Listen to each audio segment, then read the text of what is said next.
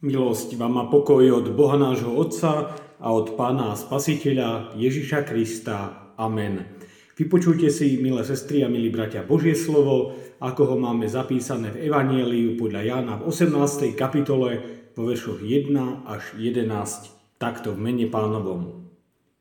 Keď to Ježiš povedal, vyšiel s učeníkmi za potok Kedron, kde bola záhrada. Vošiel do nej on aj jeho učeníci – to miesto znal aj Judáš, jeho zradca, lebo Ježiš často chodíval tá s učeníkmi. Vzal teda Judáš za sebou prápor vojska, sluhov od veľkňazov a farizejov a šilta s fakľami, lampášmi a so zbraňou.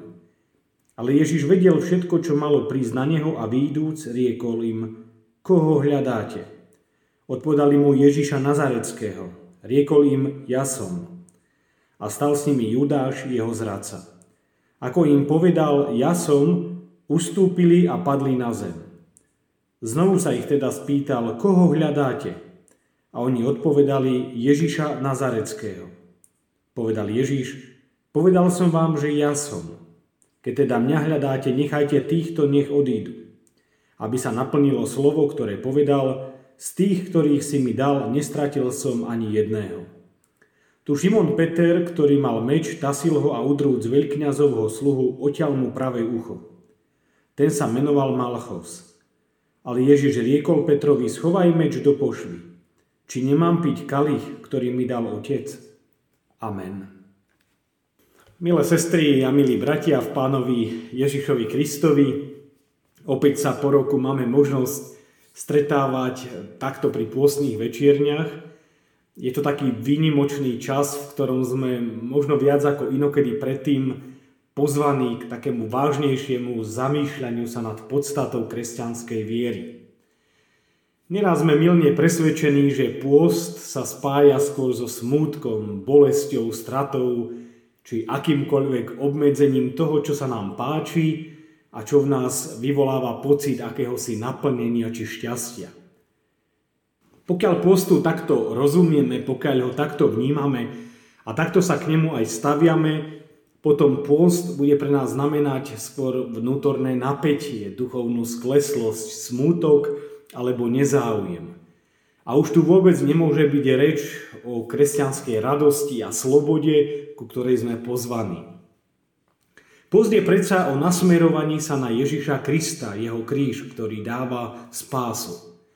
Zároveň je to výzvou ubrať telu a dať duchu, teda starať sa o duchovné veci, ktoré sú väčšné. Ak si toto plne uvedomíme, čo sa nám v Kristovi ponúka, tak potom budeme post prežívať v oveľa väčšej radosti i vďačnosti i spokojnosti. Postný čas by sme radi zmysluplne využili spôsobom, že sa nielen stretneme s vybranými pôstnymi postavami, ale predovšetkým, že budeme môcť čerpať z ich životného odkazu a z bohatstva, ktoré nám ich stretnutie s Ježišom Kristom môže sprostredkovať. A preto zatúžme aj my po takýchto stretnutiach s našim spasiteľom. Ak si pozorne čítame Evanielia a tie state, ktoré sa týkajú posledných hodín Ježišovho života, tak neviem, či ste si niekedy položili otázku, že kto vlastne boli tí ľudia, ktorí sa stali svetkami Ježišovho utrpenia. Kto to boli tí, ktorí s ním spolu cítili, spolu s ním niesli ťarchu jeho utrpenia a potom aj kto to boli tí, ktorí mu toľko utrpenia pripravili. No a na tieto otázky chceme počas tohto postného obdobia e, spoločne hľadať odpovede. Budeme sa venovať vybraným postavám novej zmluvy a budeme sa pýtať, akú úlohu v postných udalostiach oni zohrávali. Tak najskôr, kto boli tí ľudia zo zástupu, o ktorých sme počuli v prečítanom evanieli? Markovo evanielium podáva správu, že v zástupe boli veľkňazi, zákonníci a starší. Lukášovo evanelium sa zase zmienuje, že Judáš sa dohodol s veľkňazmi a veliteľmi chrámovej stráže. A podľa evangelistu Jana to bol prápor vojska, čiže 500 až 600 vojakov. A okrem nich ešte sluhovia veľkňazov a farizejov. A takto vzniká otázka, čo bolo dôvodom k tomu, že až toľky idú za Ježišom, aby ho zajali. A pritom sú ešte aj ozbrojení. Sluhovia veľkňazov a farizejov mali kijanice, čo vlastne boli také drevené nástroje s hlavicou na zatlkanie väčších predmetov. A možno tu boli obavy, že učeníci začnú Ježiša brániť. Ale najmä Ježišovi nepriatelia sa báli okolitého ľudu, ktorí za Ježišom stáli. A to môže byť dôvodom i k tomu, že títo jeho nepriatelia ho idú zlapať v noci, aby sa tak vyhli v podstate kontaktu s davom ľudí. A preto aj prápor vojska. Nebolo treba sa takto obávať, bol tu predsa niekto, kto si neprijal, aby sa prelievala krv. A bol to sám pán Ježiš. On veľmi dobre vedel, že musí ísť touto cestou pre spasenie ľudstva. Absolutne nikomu neprotirečí. Dobrovoľne sa vydával žoldnierom. Dokonca napomína učeníka Petra, ktorý bol vždy pohotový k zásahu, vlož svoj meč na jeho miesto, lebo všetci, ktorí berú meč, mečom zahynú. Teda Peter je vyzvaný k tomu, aby nebojoval a nepoužíval žiadne zbranie. Takže Peter a ani zástup rímskych vojakov nepotrebujú nejaký meč, keďže žiadny súboj sa odohrávať nebude. Keď si títo ľudia so sebou vzali meč na obranu, znamenalo to, že Ježiša absolútne nechápali. Ale až v danej chvíli tomu veľmi jasne porozumeli. Určite očakávali akýsi odpor. No Ježiš sa dobrovoľne odozdáva do ich rúk. A teraz nastáva prekvapivý moment stretnutia. Ježiš hovorí, ja som. Takto on reaguje, keď zistí, že ho hľadajú vojaci. Predpokladali, že Ježiš sa bude snažiť kam si sa schovať. A tento jeho vyrovnaný postoj ich určite zmiatol a ohromil. Absolútne to nečakali. Uvedomili si, že Ježiš je iný, ako hoci kto z ľudí. Celkom inak koná. Môžeme tvrdiť, že to bol ich najväčší zážitok s Ježišom. Ale nebol to ich posledný zážitok. Boli svetkami, ako bol vedený od Anáša ku Kajfášovi a neskôr ako aj kráčal na Golgotu. Boli svetkami toho, že Ježiš nikomu nehrozí, ale že v pokore berie na seba kríž. To bolo čosi nevýdaného, nechápali to.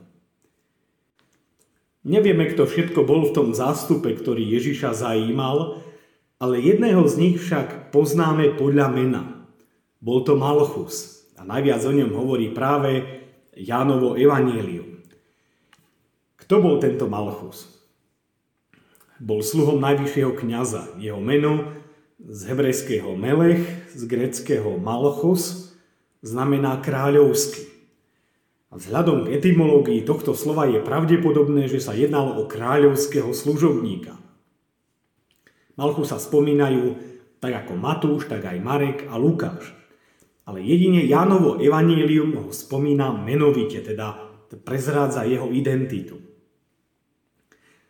Malchus určite patril do skupiny príslušníkov chrámovej stráže. Náboženská skupina levítov, ktorí, ako vieme, Neslúžili ako kňazi, ale mali v chráme na starosti rôzne úlohy. Niektorí z nich tvorili práve chrámovú stráž.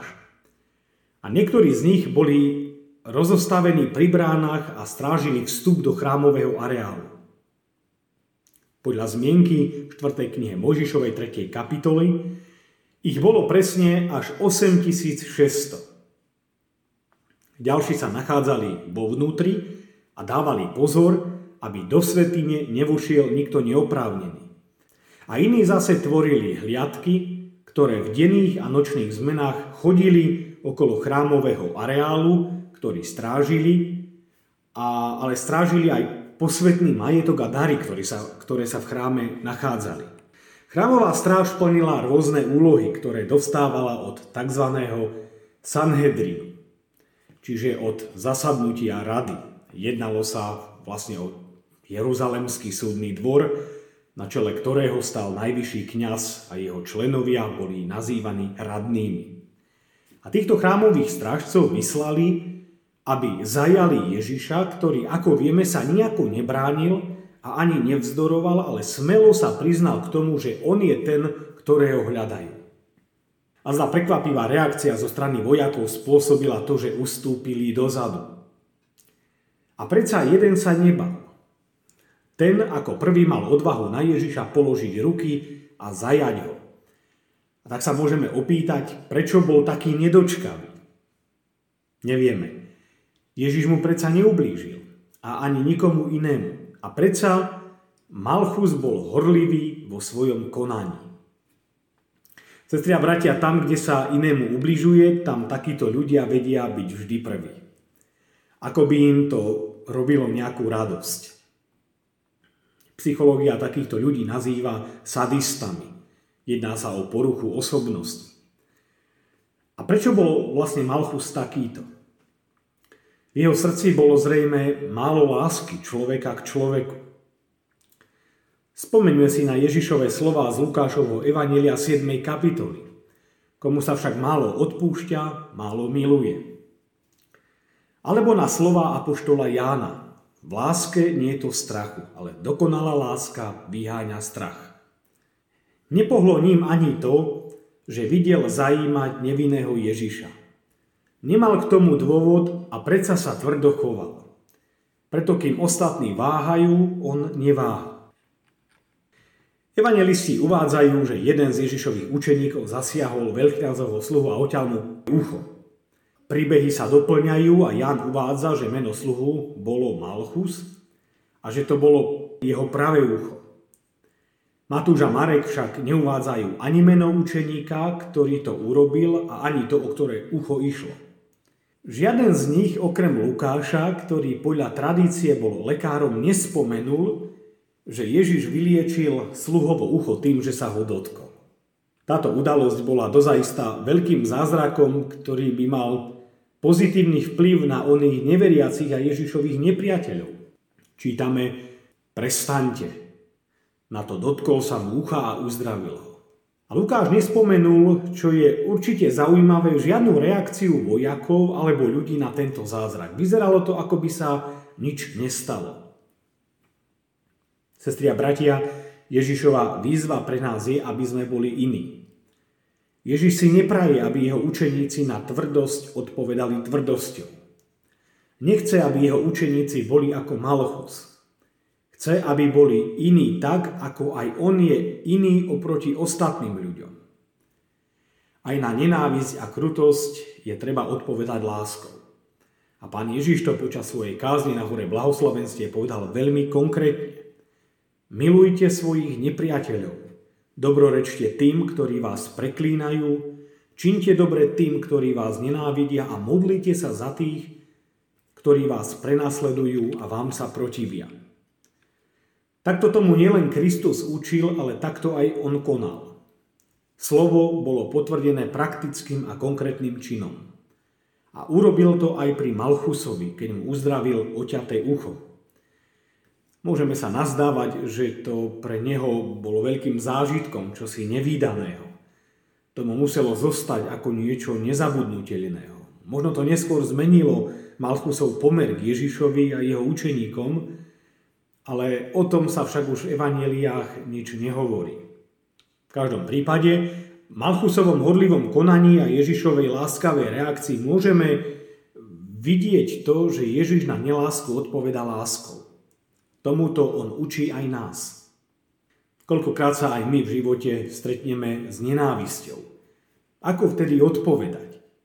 A Božie slovo nás učí reagovať inakšie. Apoštol Pavol v liste rímským 12. kapitole hovorí, ak je tvoj nepriateľ hladný, nakrm ho, ak je smedný, napoj ho. Lebo keď tak urobíš, žeravé uhlie zhrnieš mu na hlavu. Nedaj sa premôcť zlému, ale zlé premáhaj dobrom. A toto je takou pôstnou aplikáciou pre každého z nás. A čo Malchusovia v cirkvi? Žiaľ, aj takýchto nájdeme v cirkvi. Ľudí, ktorých doslova baví robiť zlo a intrigy. Ľudí, ktorých pracovnou náplňou je brať svojho brata do úst, krivo na neho pozerať. Čo by bol ten lepší prípad, lebo by vedel, na čom je. Ale horšie je, ak sa nenávisť či neprajnosť schováva za zbožné reči, vznešené oslovenia či úlisné priania. Kto si raz povedal, u nás vo firme to máme ľahšie, keď sa niekomu nepáči, aký si, alebo čo robíš, povedia ti to otvorenie a vieš, na čom si. Ale v cirkvi je to horšie. Tam sa to nie vždy dozvieš. Tam sa v tom nie vždy vyznáš. A tak, sestri a bratia, nech je čas postu časom horlivých a vrúcných modlitieb za pokoj a prajnosť v našich rodinách, vzťahoch, na pracovisku, ale aj v našom cirkevnom zbore. Buďme Kristovým svetlom v ochote odpúšťať si a preukazovať si úprimnú lásku a milosrdenstvo. Nech je naše kresťanstvo autentické a nech je aj náš pôst ozajstný a Bohu sa páčiaci. Amen.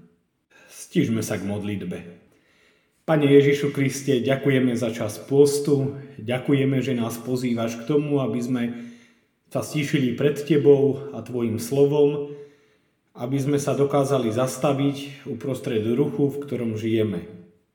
Ďakujeme, že Ty k nám neprestávaš hovoriť, hoci my častokrát na Teba zabúdame. Ďakujeme, že nás dnes učíš, ako reagovať na nenávisť a neprajníctvo. Ďakujeme, že nám ukazuješ príklad, ako sa voči tomuto postaviť. Odpovedou je láska. A tá láska, ktorá druhému nepraje to zlé. Láska, ktorá odpúšťa.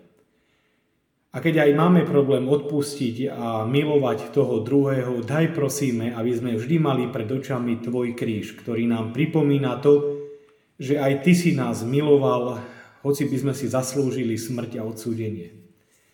A tak Ti ďakujeme, že nás pozývaš aj v tomto čase postu k tomu, aby naša viera nebola o slovách, ale o viditeľných a konkrétnych skutkoch prejavu lásky. Prosíme, aby sme dokázali milovať aj tých, ktorí nás nemajú radi, ktorým sme možno nesympatickí, alebo ktorým sa nepáči to, aký sme. Dávaj nám skrze svojho Svetého Ducha také srdce, ktoré dokáže ísť až za hranice našich možností. A tak spolu vyznávame viac nádeje, daj mi viac trpezlivosti, viac strániť sa zlého cestou k väčšnosti, viac vzrastať vo viere a ovocie niesť, viac ísť za Tebou, Kriste, vzdávať Ti česť. Amen. Oče náš, ktorý si v nebesiach, posveď sa meno Tvoje, príď kráľovstvo Tvoje. Buď vôľa Tvoja, ako v nebi, tak i na zemi. Chlieb náš každodenný daj nám dnes a odpúsť nám viny naše, ako aj my odpúšťame vynikom svojim. I neuvodi nás do pokušenia, ale zbav nás zlého, lebo Tvoje je kráľovstvo, i moc, i sláva na veky. Amen. Sláva Bohu, Otcu i Synu i Duchu Svetému, ako bola na počiatku, i teraz, i vždycky, i na veky vekov. Amen.